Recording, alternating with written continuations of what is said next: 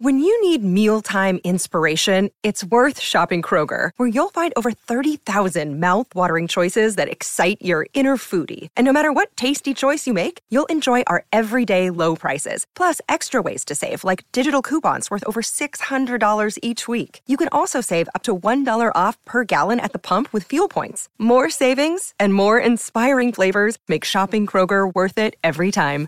Kroger, fresh for everyone. Fuel restrictions apply. Another day is here, and you're ready for it. What to wear? Check. Breakfast, lunch, and dinner? Check. Planning for what's next and how to save for it? That's where Bank of America can help. For your financial to-dos, Bank of America has experts ready to help get you closer to your goals.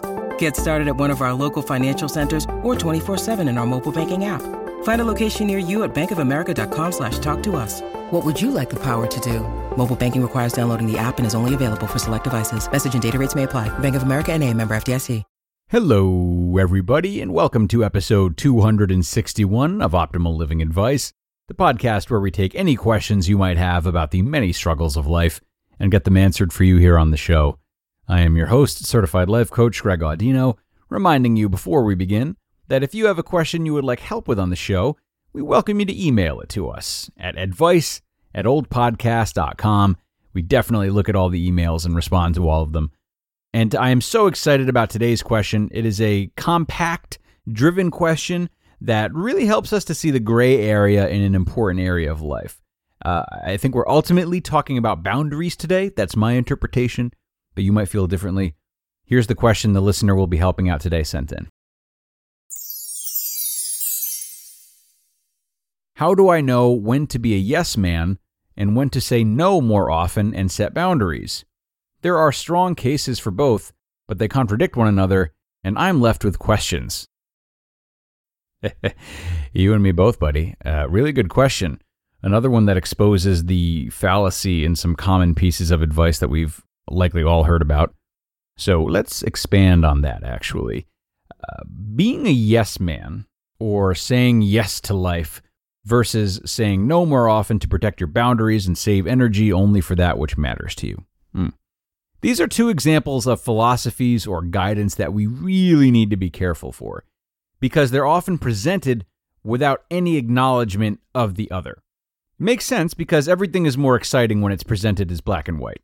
These two lean very strongly to their respective opposing sides, and it is that division that helps them gain ground or popularity people who have said no enough that they feel they've led themselves to lives of boredom or a lack of companionship, they glee over the idea that there's a quick fix of just saying yes all the time.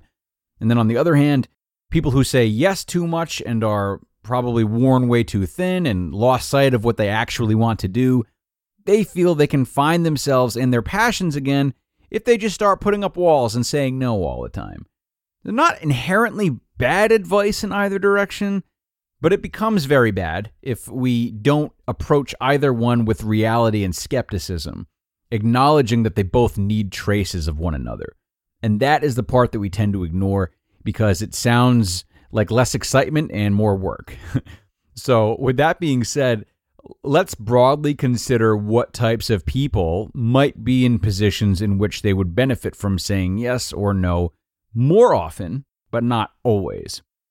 So saying yes uh, more is is usually a fair strategy for people who aren't quite sure what they're doing with their lives, whether due to lack of experience, like if you're young, or a lack of passion, like if you've maybe been let go of a job you never wanted in the first place, but also never found the time to cultivate any hobbies.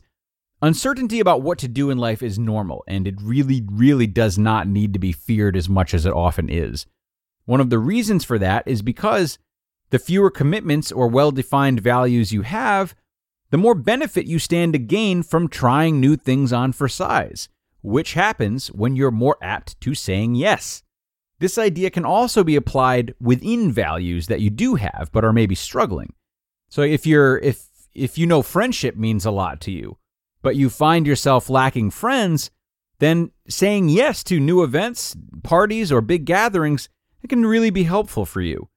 Or if you're in a relationship that means a lot to you but is failing because your partner says you're too selfish, then maybe saying yes to some more of their ideas opens things up and helps this meaningful value of yours, your relationship, to blossom. Now, conversely, saying no more often will probably work best for people who are more certain of what they care about, what they're committed to, and how to protect it all. This is because many times the curiosity that we feel to try new things, curiosity that stands to go against our values, eh, is rooted in short term gratification and really doesn't help us in the long run. Having an affair, classic example, right?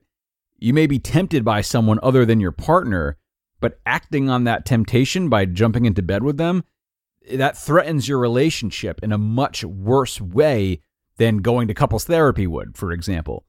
Of course, this doesn't mean you should not be open to new things in general, but it's more important to say no to offers that threaten that which is important to you. The more certain we are of what's important to us, the easier this becomes. This also becomes easier the more aware we are of what's important to others, particularly if it's other people that are important to us, like in a relationship. This is especially crucial in relationships because we have to gauge compromise to maintain something of great value. When can I flex on things that mean a lot to them, but I just prefer not to do? When is it better and most respectful for both of us for me to say no? Yeah, relationships are tough. Um, but I have an idea. Let's let's do some math. If you are given an offer that is 50% exciting, but saying yes is 100% threatening to something that you value 100%, it's a clear no. If you're given an offer that is 100% exciting, but saying yes is 100% threatening to something you value 100%, the answer is still no. However, if you're given an offer that is 100% exciting, but saying yes is 20% threatening to something you value 50%, then you can go ahead. So I guess if we had to make an equation out of it, the excitement of saying yes has to outweigh the added value of both the amount of threat and the amount of importance to what it is that you value. This can get muddy when we allow small things to add up, you know, like a daily cigarette that doesn't really threaten our health now, but does once it becomes an addiction. So, being aware of how little exceptions like that can normalize, that's an important footnote to the equation. But at the end of the day, this all boils down to those boundaries that you mentioned in your question. It's all about your boundaries, I think. I don't know if you mention them because they go hand in hand with the saying no argument, or if you mention them because you do know of personal boundaries that you need to do a better job of setting. But your boundaries are really at the crux of this question what they are, if they're healthy, and how well they need sheltering. Being accepting of and clear about your values or lack thereof, and your commitments or lack thereof, is a really good first step in knowing which of these directions to lean in and how far to lean. Thanks so much to the asker for submitting this question. I do resent you a little bit for causing me to go uh, back to math class, but I'll let it slide this time. So, like I said, we were we were really painting with some broad strokes today, uh, as there really is so much nuance when assessing whether we should bring more yes or more no into our lives. But I hope this was a good jumping off point and helped clear the air for all of you out there who might have trouble with this. And if you are still having trouble after hearing this episode, you know, you can email your question on in, and I would be happy to help you out through email and on the show. That's going to do it for today, though, everyone. So thanks a lot for joining me, and hey, have a great rest of your day. I'll look forward to talking to you next time.